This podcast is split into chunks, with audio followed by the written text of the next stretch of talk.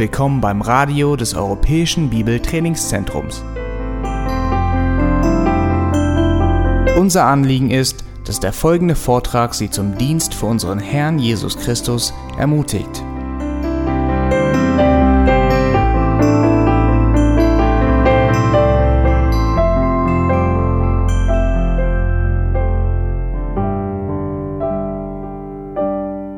Wenn man Richtung Berlin auf der A2 fährt, in der Nähe von Helmstedt überquert man die ehemalige Grenze zwischen Ostdeutschland und Westdeutschland.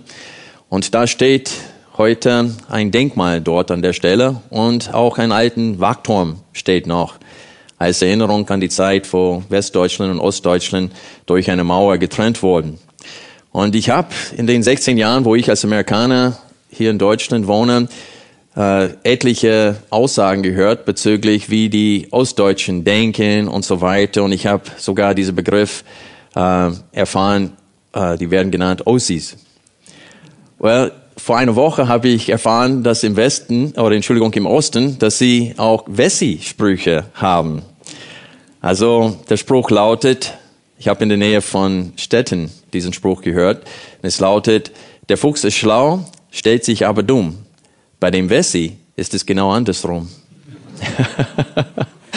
also ist nicht besonders schmeichelnd, oder? Also solche Sprüche und solche Begriffe, Ossis und Wessis, zeugen von der Tatsache, dass obwohl diese Mauer nicht mehr existiert, sie existiert doch noch in den Köpfen. Man denkt an auch Russlandsdeutsche. Manchmal sind sie frustriert mit der Denkweise der hiesigen Deutschen und nennen sie so ein Nimitz. Das ist ein richtiger Nimitz, sagen sie. Ein hiesiger Deutsche. Also das deutsche Volk ist wieder vereint. Viele Aussiedler sind wieder im Land. Aber ist das wirklich ein Volk? Wird wirklich ein Herz und eine Seele? Nein, das Volk ist immer noch gespaltet. Und wie gesagt, die Mauer ist, wurde niedergerissen, aber sie existiert noch in den Köpfen von Menschen. Und ich möchte diese Tatsache als Sinnbild für das Hauptproblem in fast jeder Ortsgemeinde zur Zeit, zur Zeit der Aposteln äh, benutzen, um, wie gesagt, dieses Problem deutlich zu machen. Durch Jesus Christus, durch sein Tod am Kreuz, wurden alle Trennmauern im Tempel niedergerissen. Ihr wisst, dass es gab einen Hof der Heiden und die Heiden dürften nur bis zu diesen einen Mauer gehen im Tempel und dann nicht weiter. Und auf dieser Mauer hangen zwei Schilder, einmal auf Latein und einmal auf Griechisch. Und es stand drauf, jeder Fremde, der weitergeht als diese Mauer, hat sich selbst zu verdanken für seinen Tod, der sofort stattfinden wird. Das hat für Reibereien zwischen Heiden und Juden gesorgt. Diese Trennmauer der Feindschaft nennt, nennt Paulus das in Epheser 2. Aber am Kreuz hat Jesus alle Trennmauer niedergerissen im Tempel.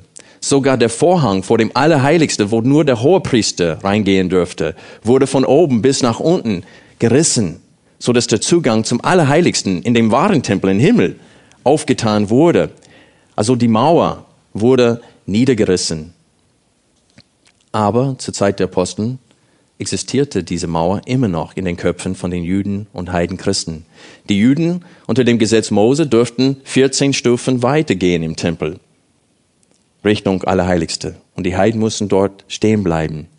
Und die Judenchristen haben gedacht, Gott, Yahweh ist unser Gott, nicht der Gott der Heiden. Und es war für sie wirklich eine große Überraschung, als Gott ihnen geoffenbart hatte, dass er auch Heiden retten wollte. Wir haben das im September 2012 gründlich betrachtet, dieses Thema als Vorbereitung für den Römerbrief. Weil wir sehen im Epheserbrief, auch in den Römerbrief, dass Paulus diese Trennmauer der Feindschaft niederreißen wollte durch die Lehre der Gnade. Und ich möchte euch bitten, Epheser 2 zur Auffrischung aufzuschlagen, denn wir haben sechs Monate, äh, sechs Wochen Pause im Sommerferienzeit genommen mit dem Römerbrief. Jetzt wollen wir in Kapitel 9 weiter beginnen. Aber vorher, weil wir, weil inzwischen viele andere Menschen in die Gemeinde gekommen sind, die im September 2012 nicht dabei waren, möchte ich noch mal einen kleinen Rückblick machen. In, Kapitel, in Epheser Kapitel 2, ab Vers 11, spricht Paulus von diesen Trennmauer der Feindschaft zwischen Juden und Heiden. Und er äh, betont, dass diese Trennmauer durch Jesus Christus am Kreuz niedergerissen wurde. Wir lesen ab Vers 11. Deshalb denkt dran, dass ihr einst aus den Nationen dem Fleisch nach Unbeschnittene genannt, von der sogenannten Beschneidung, die im Fleisch mit Händen geschieht, zu jener Zeit ohne Christus wart, ausgeschlossen vom Bürgerrecht Israels und Fremdlinge hinsichtlich der Bündnisse der Verheißung. Und ihr hattet keine Hoffnung und wart ohne Gott in der Welt. Jetzt aber in Christus Jesus seid ihr, die ihr einst fern wart, durch das Blut des Christus nahe geworden. Denn er ist unser Friede er hat aus beiden, und mit beiden meinte Juden und Heiden, eins gemacht. Und die Zwischenwand der Unzäunung, die Feindschaft, die in seinem Fleisch abgebrochen. Er hat das Gesetz der Gebote in Satzungen beseitigt, um die zwei, das heißt Juden und Heiden, friedenstiftend in sich selbst zu einem neuen Menschen zu schaffen und die beiden in einem Leib mit Gott zu versöhnen durch das Kreuz, durch das er die Feindschaft getötet hat. Und er kam und hat Frieden verkündigt euch, den Fernen, das heißt Heiden, und Frieden den Nahen, das heißt die Juden. Vers 18. Denn durch ihn haben wir beide, Juden und Heiden, durch einen Geist den Zugang zum Vater so seid ihr nun nicht mehr Fremde und nicht Bürger, sondern ihr seid Mitbürger der Heiligen und Gottes Hausgenossen. Ihr seid aufgebaut auf der Grundlage der Apostel und Propheten, wobei Christus selbst, Jesus selbst Eckstein ist. In ihm zusammengefügt wächst der ganze Bau zu einem heiligen Tempel im Herrn und in ihm werdet auch ihr mit aufgebaut zu einer Behausung Gottes im Geist. Und dann im nächsten Kapitel betont Paulus den Auftrag, den er von Gott bekommen hatte, diese Wahrheiten, die wir gerade gelesen haben, nämlich, dass in Christus Juden und Heiden zu einem neuen Menschen gemacht wurden, vereinigt wurden und dass sie ein Tempel sind, in dem Gottes Geist wohnt. Er sagt, ich, er hat diesen Auftrag, dieses Geheimnis deutlich zu machen, Juden und Heiden. Wir lesen davon zum Beispiel in Kapitel 3, Vers 1, wo Paulus sagt, Deswegen bin ich Paulus, der Gefangene Christi Jesu für euch, die Nationen. Ihr habt doch wohl von der Verwaltung der Gnade Gottes gehört, die mir in Hinblick auf euch gegeben ist. Und dann spricht er von diesem Geheimnis. Und dann ab Vers 8 lesen wir, mir, dem Allergeringsten von allen Heiligen, ist diese Gnade gegeben worden, den Nationen, den unausforschlichen Reichtum des Christus zu verkündigen und ans Licht zu bringen, was die Verwaltung des Geheimnisses sei, das von den Zeitaltern her in Gott, der alle Dinge geschaffen hat, verborgen war. Und so Paulus sagt, das ist mein Auftrag. Und wir sehen das in allen Briefen von Paulus, dass er argumentiert, dass er beweist, dass diese Einheit existiert zwischen Juden und Heiden. Warum war das damals wichtig? Wenn man die Apostelgeschichte liest, Jesus hat gesagt, ihr werdet anfangend in Jerusalem meine Zeugen sein, dann unter den Samariten, die Halbjüden waren oder ein Mischvolk waren, und bis an die Enden der Welt. Aber sie haben diesen Befehl nicht richtig verstanden.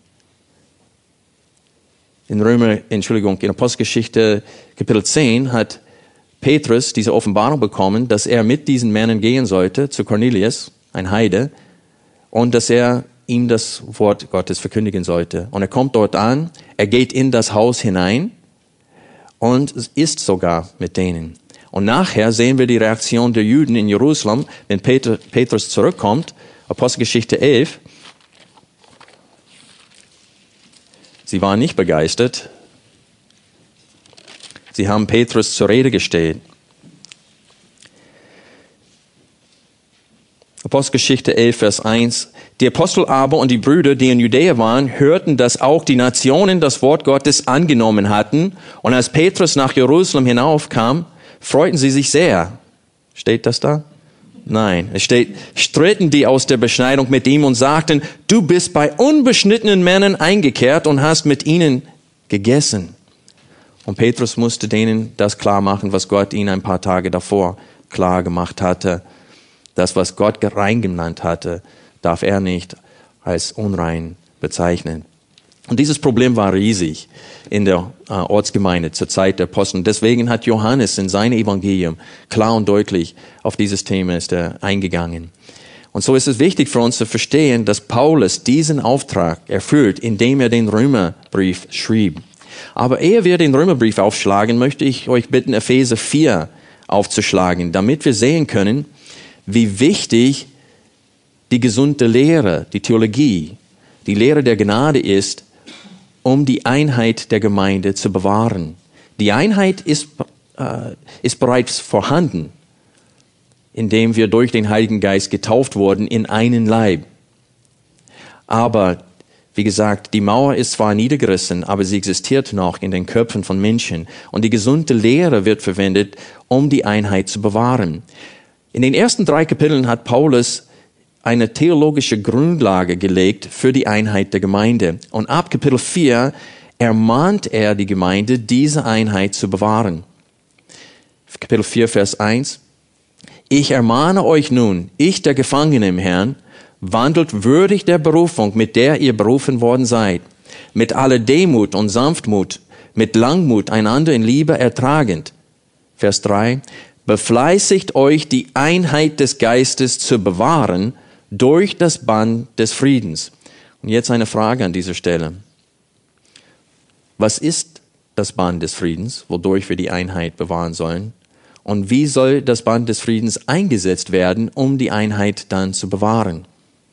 Well, der Text sagt uns, was, der, was das Band des Friedens ist. Wir haben einen Doppelpunkt hier und dann kommen sieben Stichpunkte. Ein Leib und ein Geist. Wie ihr auch berufen worden seid in eine Hoffnung eurer Berufung, ein Herr, ein Glaube, eine Taufe, ein Gott und Vater alle. Das ist das Band des Friedens. Vater, Sohn und Heiliger Geist sind drei von diesen Stichpunkten hier. Seht ihr das? durch ein, ein Geist, ein Herr, ein Gott und Vater alle. Also die Dreieinheitslehre sehen wir hier. Und dann steht es hier ein Leib und ein Geist. Wie sollen wir aber diese sieben Stichpunkte verstehen? Eine Taufe, ein Glaube. Das Wort ein davor sollte ein Hinweis daraus. Es geht um Einheit hier. Und diese sieben Stichpunkte deuten zurück auf den Inhalt von Kapitel 1 bis 3. Alle sieben dieser Stichpunkte findet man wieder in den ersten drei Kapiteln. Vater, Sohn und Heiliger Geist ist überall in diesen drei Kapiteln. Es gibt keinen Brief im Neuen Testament, wo die Rolle des Vaters in der Rettung und wo die Rolle des Heiligen Geistes so stark betont wird wie in diesem Brief. Wir lesen in Kapitel 1, Vers 3 die Rolle des Vaters in der Rettung.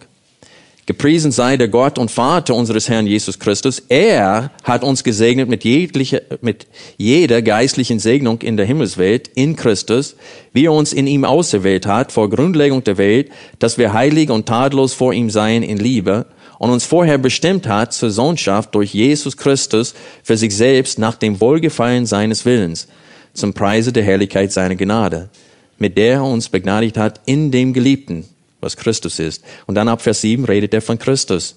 In ihm haben wir die Erlösung durch sein Blut, die Vergebung der Vergehungen nach dem Reichtum seiner Gnade. Und dann ab Vers 13 geht es um den Heiligen Geist. In ihm seid auch ihr, nachdem ihr das Wort der Wahrheit, das Evangelium eures Heils gehört habt und gläubig geworden seid, versiegelt worden mit dem Heiligen Geist der Verheißung. Der ist das Unterpfand unseres Erbes. Und so wir sehen hier die Rolle des Vaters, des Sohnes und des Heiligen Geistes in der Rettung. Und diese Taten der Gottheit gehören zum Band des Friedens. Also wenn wir die Einheit des Geistes in der Gemeinde bewahren wollen, dann müssen wir wissen, was der Vater tat, was der Sohn tat und was der Heilige Geist tat. Es ist nicht nur ein Herr hier in diesem Text. Viele wollen sich nur auf das Werk Jesu Christi konzentrieren als Grundlage für Einheit der Gemeinde. Und sie sagen, Hauptsache ist, wir verstehen, was Jesus getan hat. Aber was der Vater getan hat, das ist nicht so wichtig, dass wir das so richtig verstehen. Auserwählung, Vorherbestimmung, das ist etwas, was wir sowieso nicht verstehen können. Wir lassen das liegen. Aber Paulus sagt, bewahrt die Einheit des Geistes durch das Band des Friedens und er definiert das Band des Friedens als ein Geist, ein Herr und ein Gott und Vater aller. Und diese Worte, diese sieben Stickpunkte sind nur anhand von, äh, von Epheser 1 bis 3 zu definieren in diesem Brief. Und das heißt, die Lehre in den ersten drei Kapiteln ist die Grundlage für die Einheit, wozu wir ermahnt werden, ab Kapitel 4. Und Paulus baut seinen Briefen so auf. Er gibt uns erst die Lehre In vielen von seinen Briefen ist es so. Er gibt uns erstmal die Lehre und dann die Anwendung. Ist es anders in den Römerbrief? Es ist genauso wie hier in Epheser. Bloß in den Römerbrief haben wir elf Kapiteln Lehre und dann ab Kapitel 12, Vers 1 fordert er uns auf, im Hinblick auf diese Barmherzigkeit, die wir empfangen haben, entsprechend oder würdig diese Barmherzigkeit zu wandeln. Also mit diesem Einblick in, in, in das Problem, nämlich Spaltung zwischen Juden und Heiden, und in, in, äh, im Hinblick auf diesen Auftrag, den Paulus hatte, lasst uns den Römerbrief jetzt aufschlagen. Und ich möchte einen kurzen Rückblick machen, ehe wir mit Römer 9 bis 11 beginnen. In den ersten drei Kapiteln baut Paulus eine Falle auf für die, Heiden, äh, für die Judenchristen. Er beginnt in Kapitel 1 mit den Heidenchristen, die Götzen anbeten und die völlig verdorben sind. Römer 1. Und sagt klar und deutlich aus, dass sie alle unten durch sind und haben keine Ausrede vor Gott. Dann ab Kapitel 2 fängt er an, über die Juden zu reden. Und es ist nicht sehr schmeichelnd, was er sagt. Und dann stellt er gewisse Fragen an den Juden. Und er stellt die Frage, haben wir einen Vorteil? Kapitel 3, Vers 1. Was ist nun der Vorzug des Juden oder was der Nutzen der Beschneidung? Viel in jeder Hinsicht, sagt er. Denn zuerst sind ihnen die Aussprüche Gottes anvertraut worden. Und dann stellt er nochmal die Frage in Vers 9. Was nun? Haben wir Juden einen Vorzug? Durchaus nicht.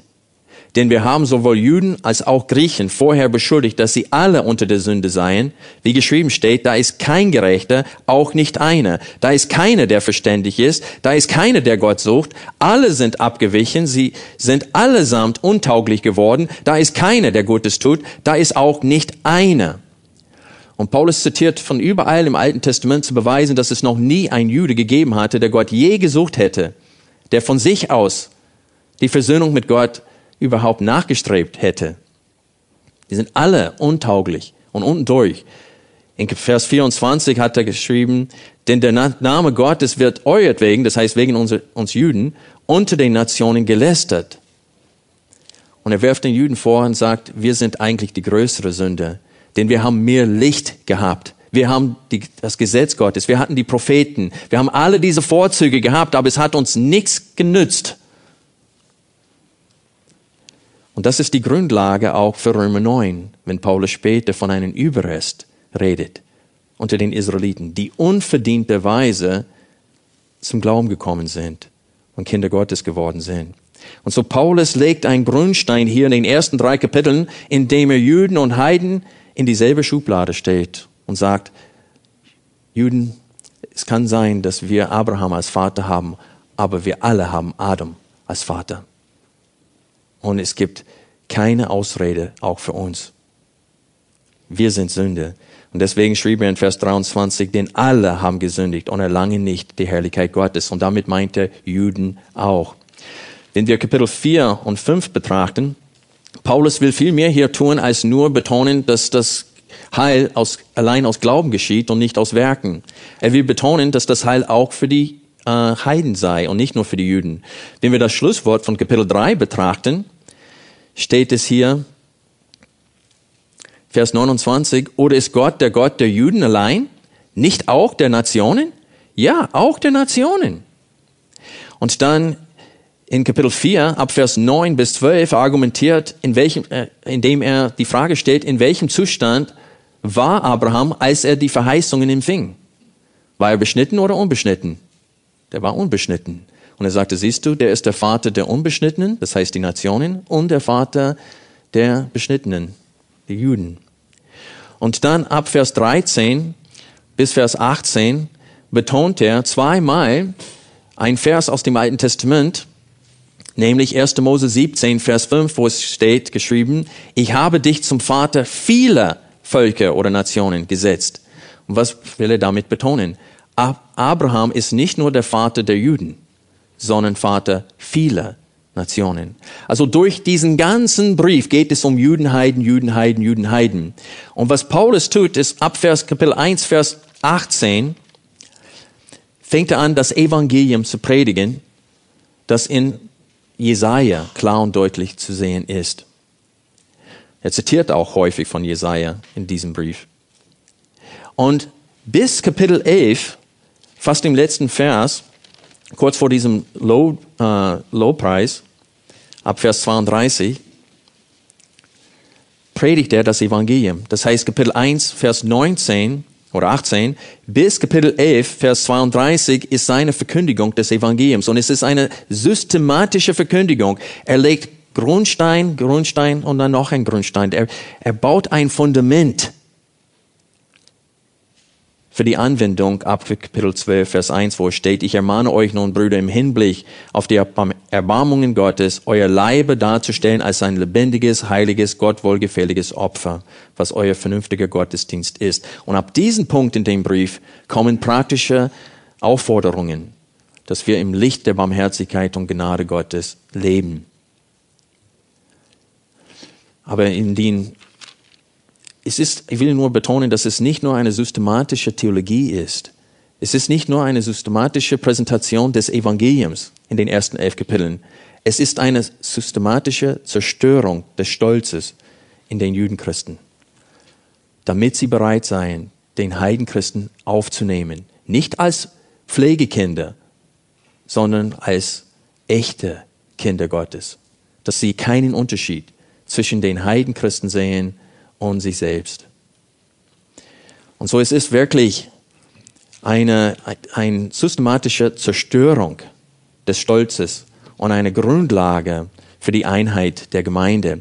Auch diesen mittleren Abschnitt, Kapitel 6 bis Kapitel 8, ist es klar, dass Paulus in diesem Abschnitt verteidigt sein Evangelium gegen den Vorwurf, dass er ein Antinomien sei, das heißt einer, der gegen das Gesetz ist. Paulus äh, tut mehr als das in diesem Abschnitt. Er beweist, dass natürlich, dass der Beweis für Kindschaft der Wandel ist, nicht ob man an der Vorhaut beschnitten ist. Und er sagte, wer am Herzen beschnitten ist, der ist ein Kind Gottes und du wirst es anhand seines Wandels sehen. Und so er betont zum Beispiel in Kapitel 8, Vers 14, denn so viele durch den Geist Gottes geleitet werden, die sind Söhne Gottes.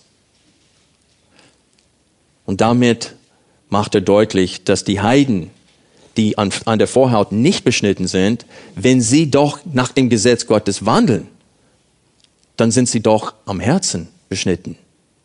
Und so in allen diesen Abschnitten will Paulus eine Grundlage für die Einheit zwischen Judenchristen und Heidenchristen legen.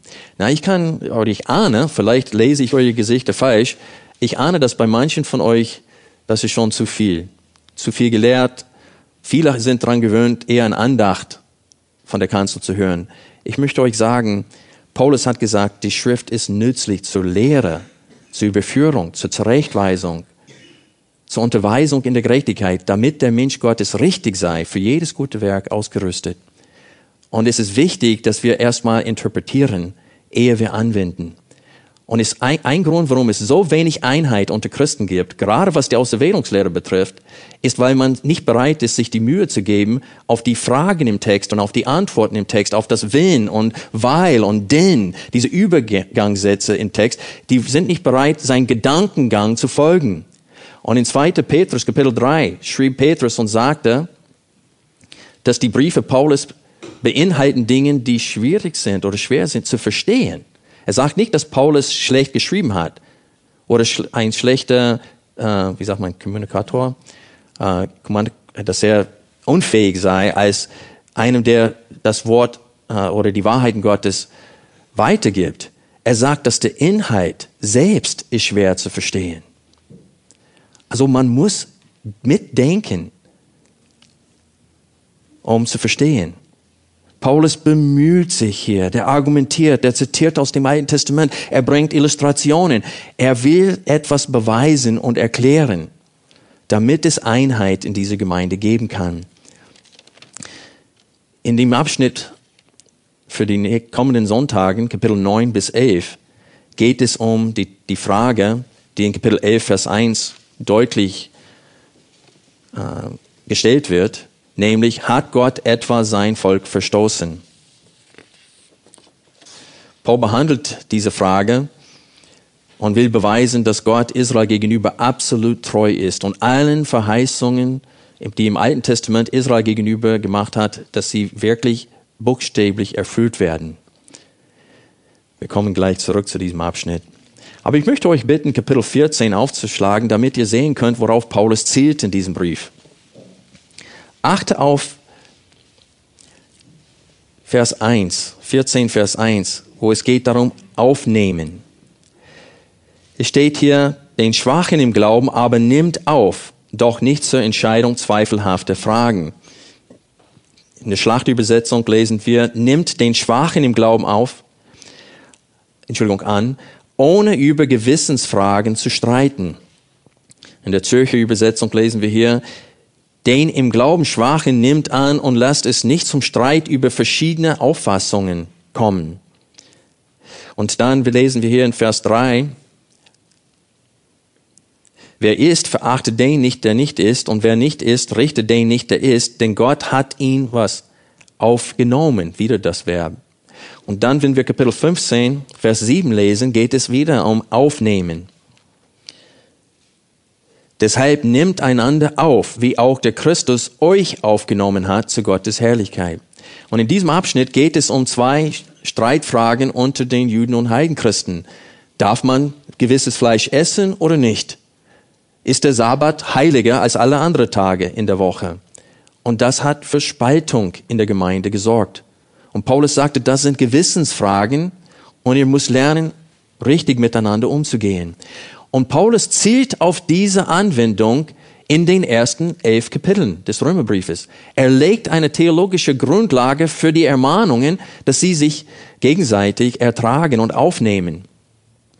Und man sieht das zum Beispiel in Kapitel 14, Vers 15. Denn wenn dein Bruder wegen einer Speise betrübt wird, so wandelst du nicht mehr nach der Liebe. Verdirb nicht mit deiner Speise den, für den Christus gestorben ist. Und dann Vers 20. Zerstöre nicht eine Speise wegen das Werk Gottes. Welches Werk ist hiermit gemeint? In Römer 1 bis 11 sehen wir, dass jeder Mensch, der zum Glauben kommt, vor Grundlegung der Welt auserwählt wurde von Gott dem Vater, dass er ein Überrest sei unter den Menschen, aus den Juden und aus den Heiden. Und er hat sie zum Glauben geführt. Er ist verantwortlich nicht nur für ihre Rettung, sondern auch für ihre Bekehrung. Und es sagt, er hat ein gutes Werk in denen angefangen. Wie es in Philippa 1, Vers 6 steht, Paulus sagt, ich bin der gute Zuversicht, dass der, der ein gutes Werk, Werk in euch angefangen hat, dieses Werk auch vollenden wird. Und das ist das Werk, was wir nicht zerstören sollen. Das heißt, jeder einzelne Christ ist das Werk Gottes. Gott ist dabei, dieser Mensch in das Bild seines Sohnes zu verwandeln, wie es in Römer 8 steht. Und er will, dass wir mitwirken und nicht gegenwirken. Und wenn wir einander richten und einander nicht aufnehmen und Spaltungen unter uns erdulden, dann zerstören wir das Werk Gottes. Das heißt, wir verhindern, was Gott dabei ist zu tun. Und es gibt Menschen, die uns nicht sympathisch sind im Leib Jesu Christi, oder? Ich bin manche von euch gar nicht sympathisch wahrscheinlich. Wir alle haben raue Kanten. Wir alle verursachen Probleme. Wir alle können einen schlechten Tag haben und uns daneben verhalten. Deswegen steht es, vergibt einander, wie der Herr euch vergeben hat. Und deswegen ist die, die Rettung, die Lehre der Gnade, die Grundlage für unser Verhalten. Weil Gott will, dass wir vom Herzen ihm gehorchen. Das geht nicht hier um Traditionen. Hier geht es um Wahrheiten bezüglich der Lehre der Gnade.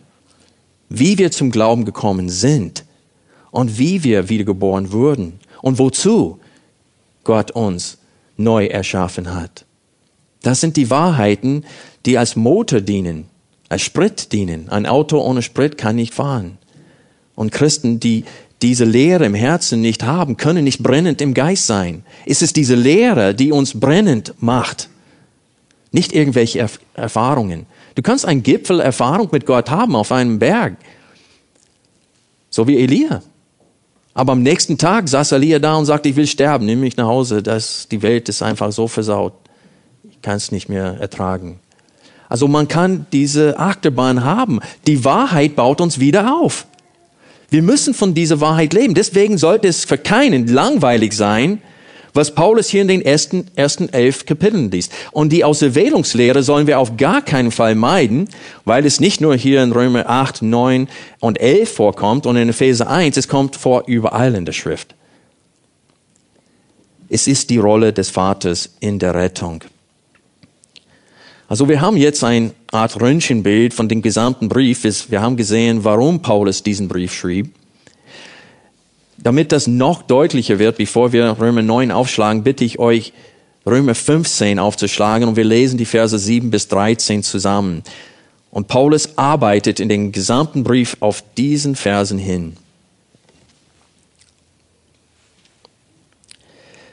15, Vers 7. Deshalb nehmt einander auf, wie auch der Christus euch aufgenommen hat, zu Gottes Herrlichkeit. Denn ich sage, dass Christus ein Diener der Beschneidung geworden ist, um der Wahrheit Gottes willen, um die Verheißungen der Väter zu bestätigen, damit die Nationen aber Gott verherrlichen möchten, um der Barmherzigkeit willen, wie geschrieben steht, darum werde ich dich bekennen unter den Nationen und deinem Namen Lob singen. Und wieder sagt er, seid fröhlich, ihr Nationen, mit seinem Volk. Und wieder, lobt den Herrn, alle Nationen und alle Völker sollen ihn preisen.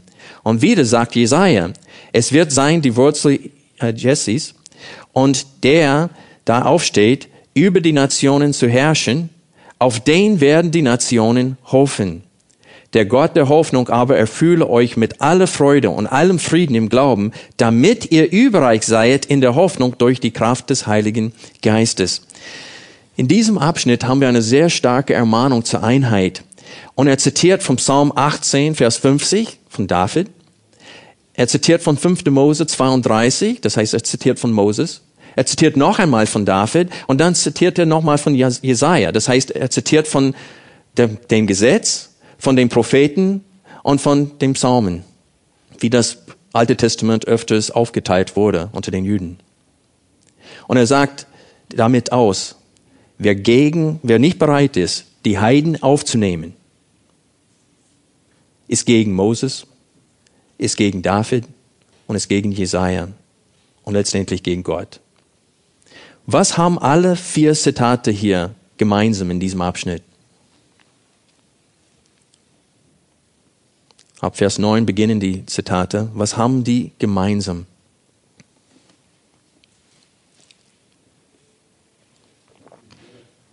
Hm? Okay, Gott preisen und ehren.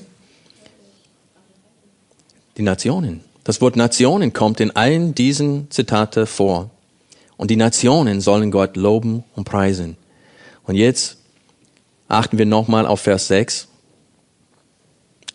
ab Vers 5 der Gott des Ausharrens und der Ermunterung aber gebe euch gleichgesinnt zu sein untereinander, Christus Jesus gemäß, damit ihr einmütig mit was?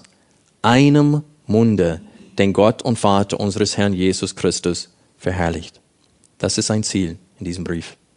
Dass es keine Spaltung unter den Gläubigen gibt. Dass sie mit einem Mund, mit einem Herz, mit einer Seele, in aller Einmütigkeit Gott loben und preisen. Im Leib Jesu Christi gibt es kein Ossis und Wessis, kein Hiesiger und Russlandsdeutsche. Es gibt nur die, die durch das Blut Jesu Christi gereinigt und gerettet wurden nach dem Vorsatz des Vaters. Jetzt kommen wir zu Römer 9.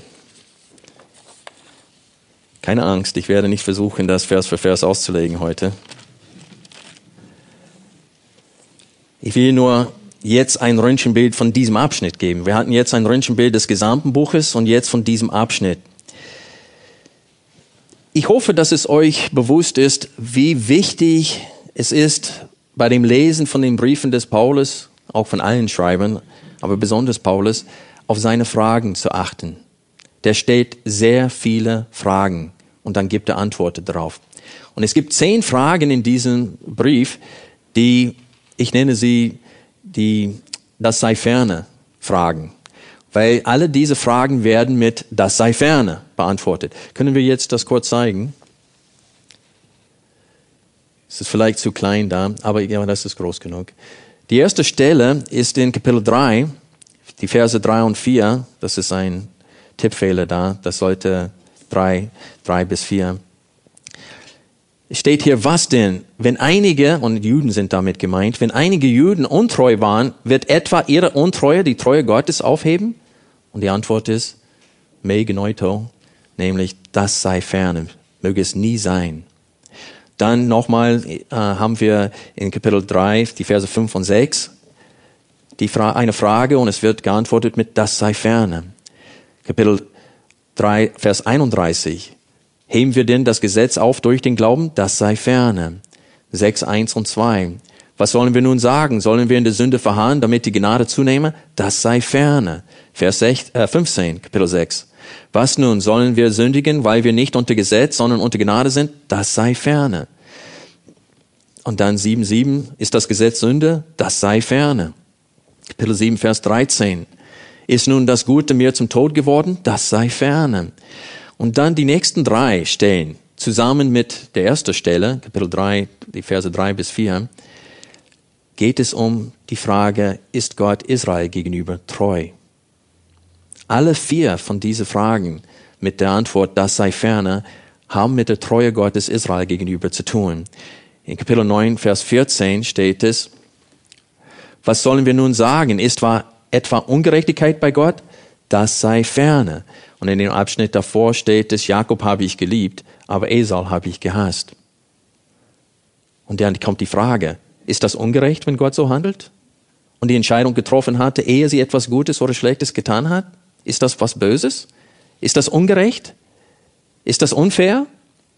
Das sei ferne, sagt er. Und dann Kapitel 11, Vers 1. Ich sage nun, hat Gott etwa sein Volk verstoßen? Das ist ausgeschlossen. In der Urschrift ist das auch Megenoito. Es ist dasselbe, dieselbe Aussage in der Urschrift. Ich weiß nicht, warum sie es hier anders übersetzt haben in der Elbefeder. Aber es ist auch, das sei ferne.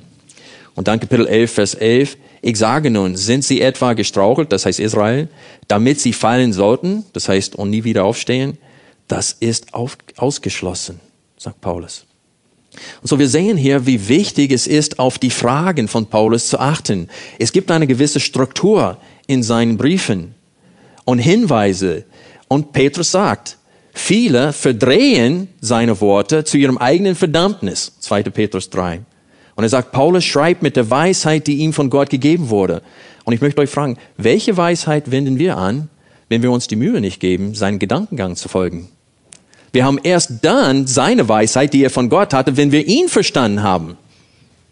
Und nicht einfach das, was uns quer im Magen liegt, zur Seite schieben und sagen, das schmeckt mir nicht. Wie kleine Kinder, die ihr Spinat nicht essen wollen.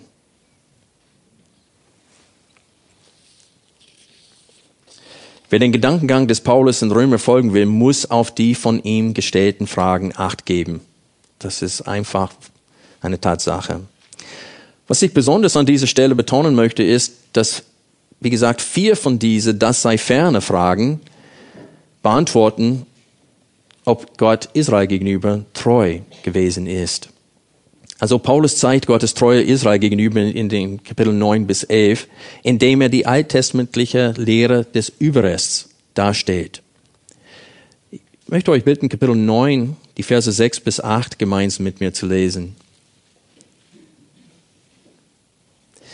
Nicht aber, als ob das Wort Gottes hinfällig geworden wäre. Denn nicht alle, die aus Israel sind, die sind Israel. Auch nicht, weil sie Abrahams Nachkommen sind, sind alle Kinder.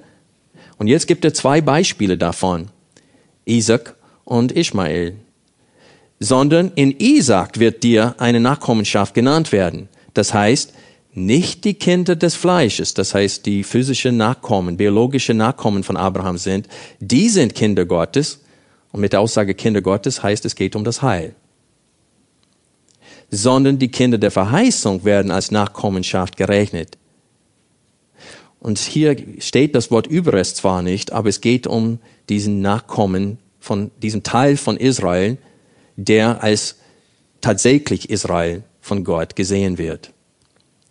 Das Wort Überrest kommt vor, wenn wir in Kapitel 9 ab Vers 27 lesen, steht es, Jesaja aber ruft über Israel, wäre die Zahl der Söhne Israels wie der Sand des Meeres, nur der Überrest wird errettet werden.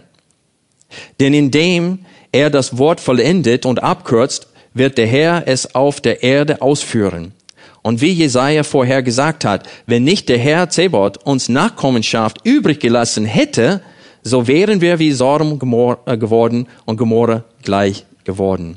Wer ist der Handelnde hier in diesem Text? Wer handelt, dass es einen Überrest gibt? Gott. Lass uns kurz die, die, diese Bibelstelle aufschlagen hier in Jesaja. Jesaja Kapitel 10, die Verse 20 bis 23. Wir kommen gleich wieder zu Römer, Römer 9. Jesaja Kapitel 10. Hier ist die Quelle des Zitats. Und hier sehen wir, dass das Wort Überrest dreimal verwendet wird. Ab Vers 20. An jenem Tag wird es geschehen, da wird der Überrest Israels und was vom Haus Jakob entkommen ist, sich nicht mehr länger auf den stützen, der es schlägt, sondern es wird sich auf den Herrn, das heißt Yahweh, den heiligen Israel stützen in Treue. Das ist immer noch nicht der Fall mit Israel. Ein Überrest wird umkehren, ein Überrest Jakobs zu dem starken Gott. Denn wenn auch dein Volk Israel wie der Sand des Meeres wäre, nur ein Überrest davon wird umkehren. Vernichtung ist beschlossen, einherflutend mit Gerechtigkeit. Denn der Herr, der Herr der Herrscher, vollzieht beschlossene Vernichtungen inmitten der ganzen Erde. Und dieser Text zitiert Paulus hier. Auch in Jesaja Kapitel 1 zitiert er, glaube ich, Vers 9. Hätte der Herr, der Herrscher, uns nicht einen ganz kleinen Überrest gelassen, wie Sodom wären wir, Gomorra wären wir gleich. Und Paulus zitiert diese Stellen und sagt, dass nur diese Überrest ist wirklich Israel. Nicht alle physische Kinder, sonst wäre Ismael auch gerettet, sonst wäre auch Esau gerettet. Und dann Kapitel 11, die Verse 5 bis 7 geht es um Überrest hier. Ich will, dass ihr seht, von Kapitel 9 bis Kapitel 11 geht es um dieses Thema Überrest unter den Juden. Wir lesen ab Vers 4, 11, 4. Aber was sagt ihm die göttliche Antwort? Ich habe mir 7000 Mann übrig bleiben lassen, ein Überrest, die vorbei das Knie nicht gebeugt haben. So ist nun auch in der jetzigen Zeit ein Überrest nach Ausfall der Gnade entstanden. Wenn aber durch Gnade, so nicht mehr aus Werken das heißt Auswahl, Auserwählung und Gnade werden gegenüber von Werken gestellt. Wenn es nach freien Willen ging, ist es Werksgerechtigkeit. Sonst ist die Gnade nicht mehr Gnade. Also dieser Text sagt uns nicht nur, dass es einen Überrest gibt, sondern auch, wie dieser Überrest entstanden ist. Nach dem ewigen Vorsatz Gottes, nach seiner Auswahl, nach seiner Entscheidung. Das Thema Überrest geht komplett durch hier. In Kapitel 9 sagt Paulus den Juden, dass es immer noch, dass es in der Vergangenheit immer nur einen Überrest gegeben hatte. Warum betont Paulus das? Weil zu der Zeit, überlegt euch, wie verwirrend das war, das erste Kommen Jesu für die Juden. Die haben lange gewartet auf das Kommen des Messias. Dann kommt der Messias und er richtet den Heiden nicht.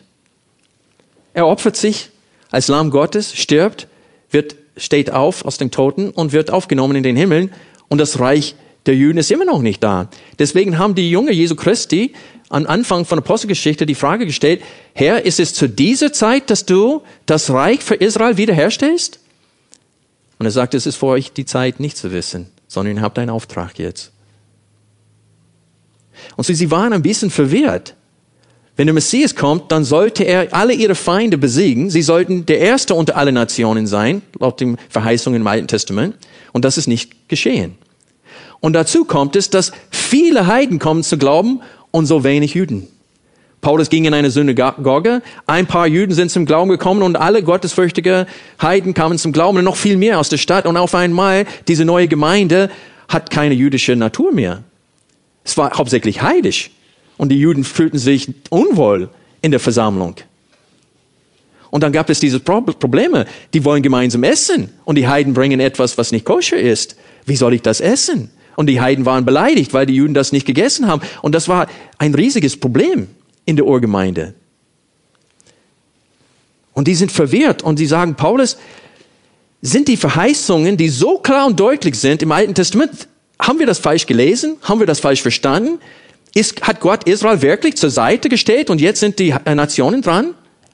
Und Paulus sagt, das sei ferne. Die Untreue Israel wird niemals die Treue Gottes aufheben. Kapitel 3, Vers 3 in den Römerbrief. Was Paulus, er hat fast angefangen, das Thema da zu behandeln, hat sich beherrscht, ist geblieben bei seinem Vorhaben und hat das hinaufgeschoben bis Kapitel 9. Und da taucht er in dieses Thema ein.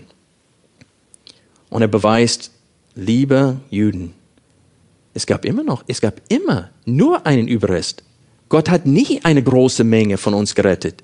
Es war immer eine ganz kleine Überrest. Und wenn man das Alte Testament liest, sieht man das auch. Und dann sagt er bezüglich des Teils von Israel, der nicht zu diesem Überrest gehört, sagt er, haben Sie einen Anklagepunkt gegen Gott?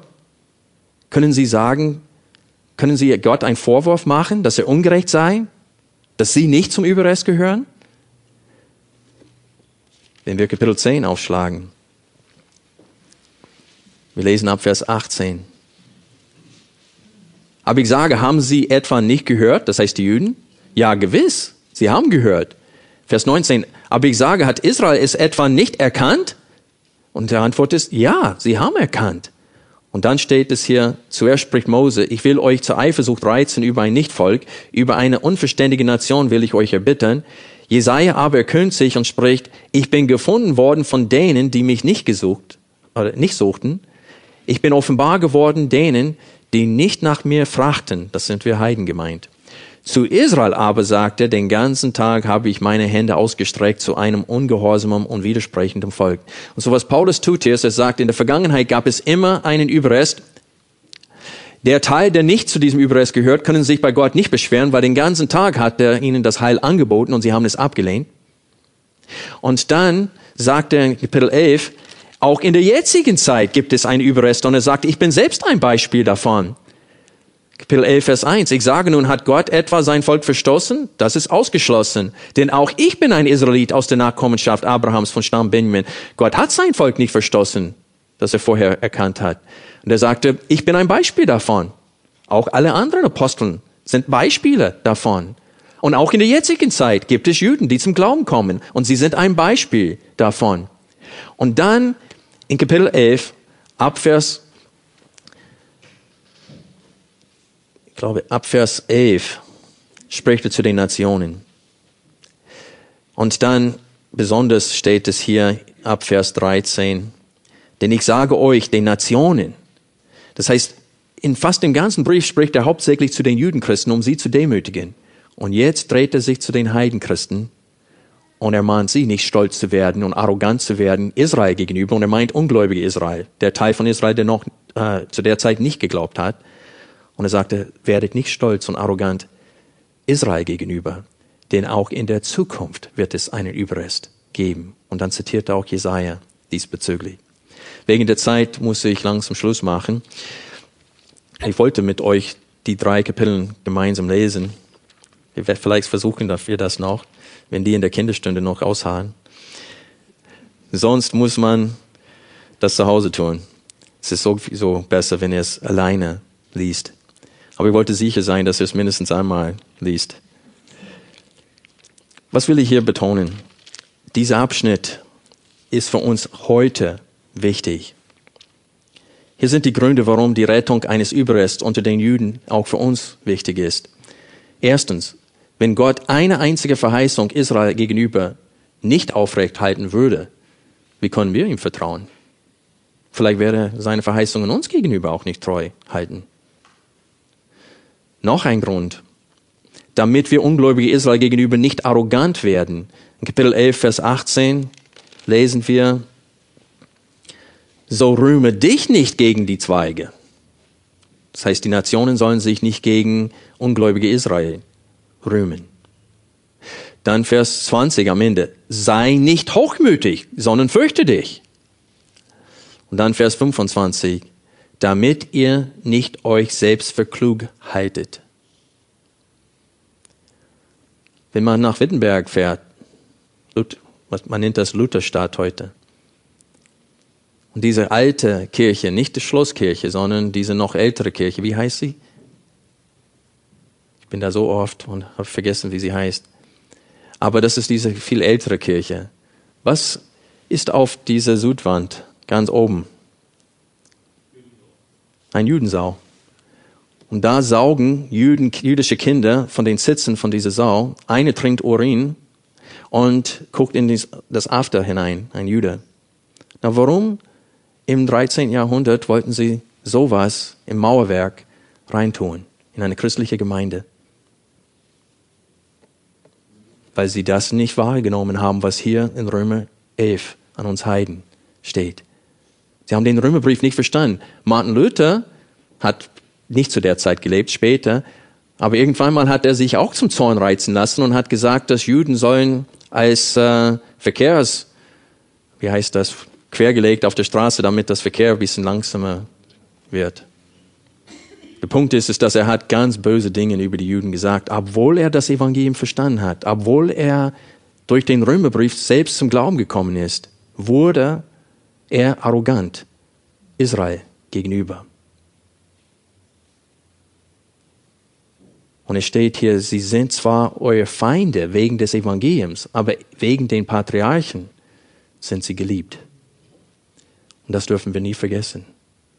Und du kannst erst dann arrogant werden anderen Menschen gegenüber, die nicht glauben, wenn du denkst, dass du etwas mit deinem Glauben zu tun hattest.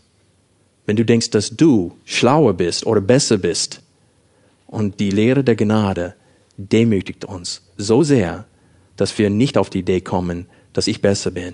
Und diese Lehre demütigt uns, so dass wir bereit sind, mit allen Arten von Menschen zu arbeiten. Denn wenn Gott sie aufgenommen hat, dann wer bin ich, sie nicht aufzunehmen? Das ist, worauf Paulus zielt in diesem Brief.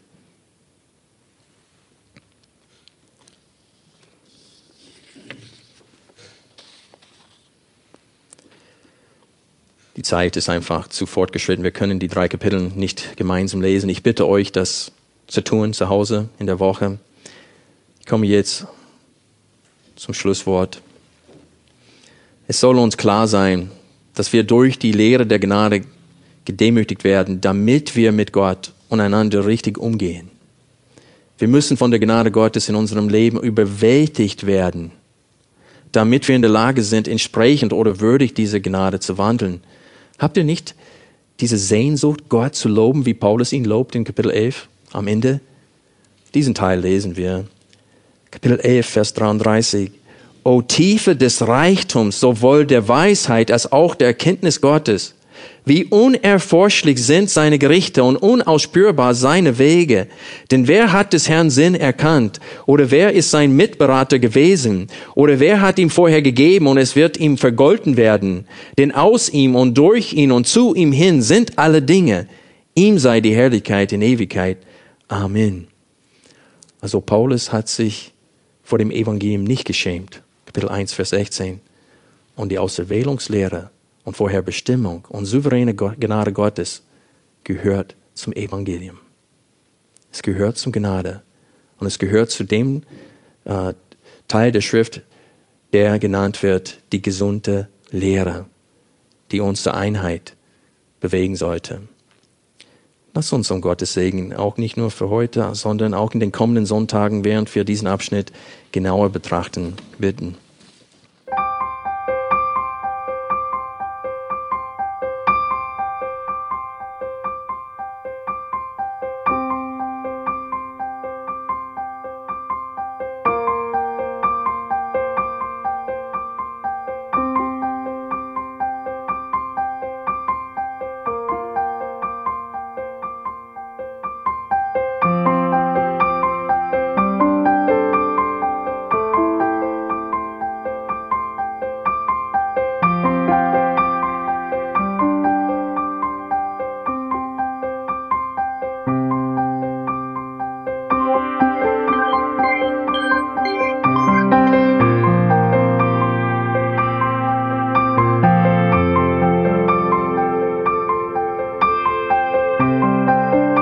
Alle Vorträge unseres Programms, Bücher, DVDs und vieles mehr können Sie bei uns unter www.ebtc-media.org erhalten.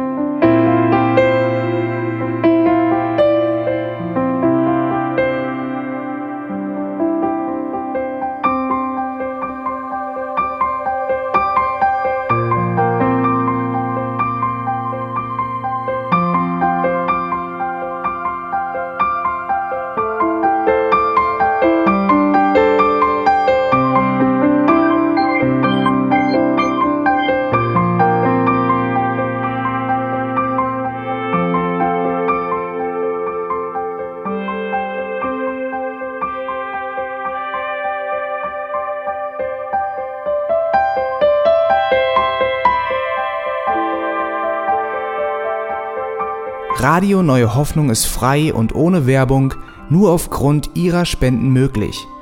Wenn Sie weitere Informationen dazu finden möchten, wie Sie Radio Neue Hoffnung unterstützen können, besuchen Sie die Webseite www.rnh.de.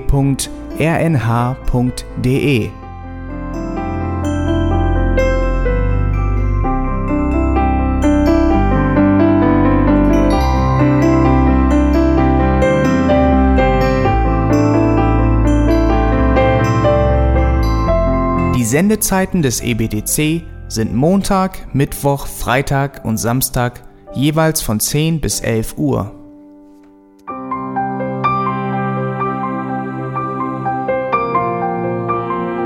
Sie finden uns im Internet unter www.auslegungspredigt.org.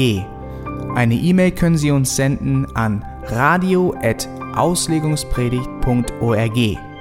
Telefonisch erreichen Sie uns unter 0049 30 60 988 610. Unsere Postanschrift ist EBTC Havelländer Ring 40 in 12629 Berlin, Deutschland.